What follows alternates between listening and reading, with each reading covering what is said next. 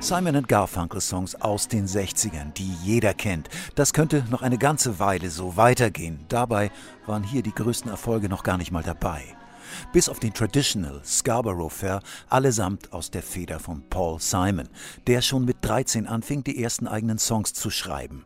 Zunächst waren das Imitationen, zum Beispiel der Everly Brothers, wie er bei einem Interview für Music Vault erzählte. You begin by imitating. We made a record when we were 15. It was called Hey School Girl by Tom and Jerry and it was an imitation of the Everly Brothers. Die erste Single von Paul Simon und seinem Schulkumpel Art Garfunkel. Beide waren 15 und nannten sich Tom und Jerry. Hey School Girl.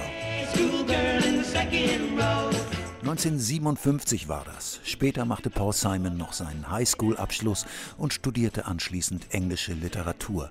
Aber gleichzeitig war er eigentlich längst ein Profimusiker mit wechselnden Künstlernamen wie John Landis oder Paul Kane und hatte den einen oder anderen kleinen Hit.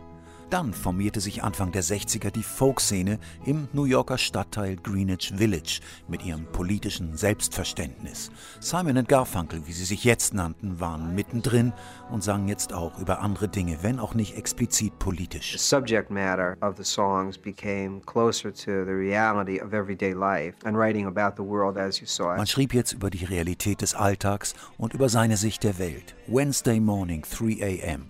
Simon Garfunkels Debüt aus dem Jahre 64 enthielt noch ein paar Coverversionen, wie zum Beispiel Dylans The Times They Are Changing, aber auch dieser Song hier war auf dem Album. Hello, darkness, Zumindest ein paar Radiostationen spielten den Song. Anlass genug für Produzent Tom Wilson, auf eigene Faust die Band von Bob Dylan, mit der er gerade aufnahm, nochmal dazu spielen zu lassen. Diese Folkrock-Version von The Sounds of Silence ging dann durch die Decke.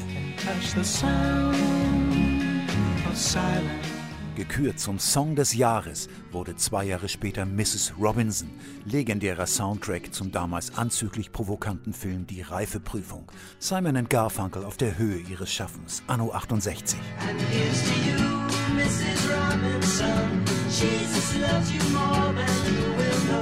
Bei aller zweistimmigen Harmonie trennte man sich 1970 im Streit. Bridge Over Troubled Water, das vorläufig letzte gemeinsame Album, war aufwendigst produziert und brach alle Verkaufsrekorde.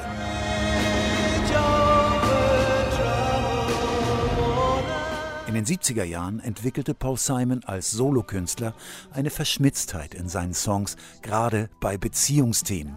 In ihrer Selbstironie Woody Allen nicht ganz unähnlich, bei dessen Film Der Stadtneurotiker er auch eine kleine Rolle hatte. Paul Simons eigener Film One Trick Pony wurde allerdings ein Flop. Paul Simons 50 Ways to Leave Your Lover in der Live-Version aus dem Central Park 1981, das Simon Garfunkel Reunion-Konzert mit einer halben Million ZuschauerInnen. Die Zweisamkeit dauerte nicht lange, man ging wieder getrennte Wege, dasselbe passierte nochmal. Im Jahre 2003, nach der gemeinsamen Old Friends Tour, trennte man sich wieder im Streit. Bei seiner Dankesrede in der Hall of Fame sagte Paul Simon, I regret the ending of our friendship and I hope one day before we die we'll make peace with each other. Er hofft, dass sie beide noch Frieden schließen können, bevor sie sterben, fügt dann aber noch hinzu, no rush. keine Eile. Sein größter Soloerfolg war das Album Graceland im Jahre 86, unter anderem mit südafrikanischen MusikerInnen eingespielt. Auch als Broadway-Autor hat er sich versucht, das Musical The Cape Man war allerdings nur mäßig erfolgreich. 2018 gab er bekannt, in den Ruhestand zu gehen. Beim letzten Konzert in Queens, dem New Yorker Stadtteil, in dem er aufgewachsen ist, wurde er von Menschen jedweden Alters gefeiert. Trophäen und Anerkennung daran mangelt es Paul Simon nicht. Frieden schließen mit dem alten Weggefährten. Vielleicht ist die Zeit mit 80 dafür gekommen, wer weiß. Time it was and what a time it was, it was a time of innocence, a time of confidences. Long ago it must be, I have a photograph preserved.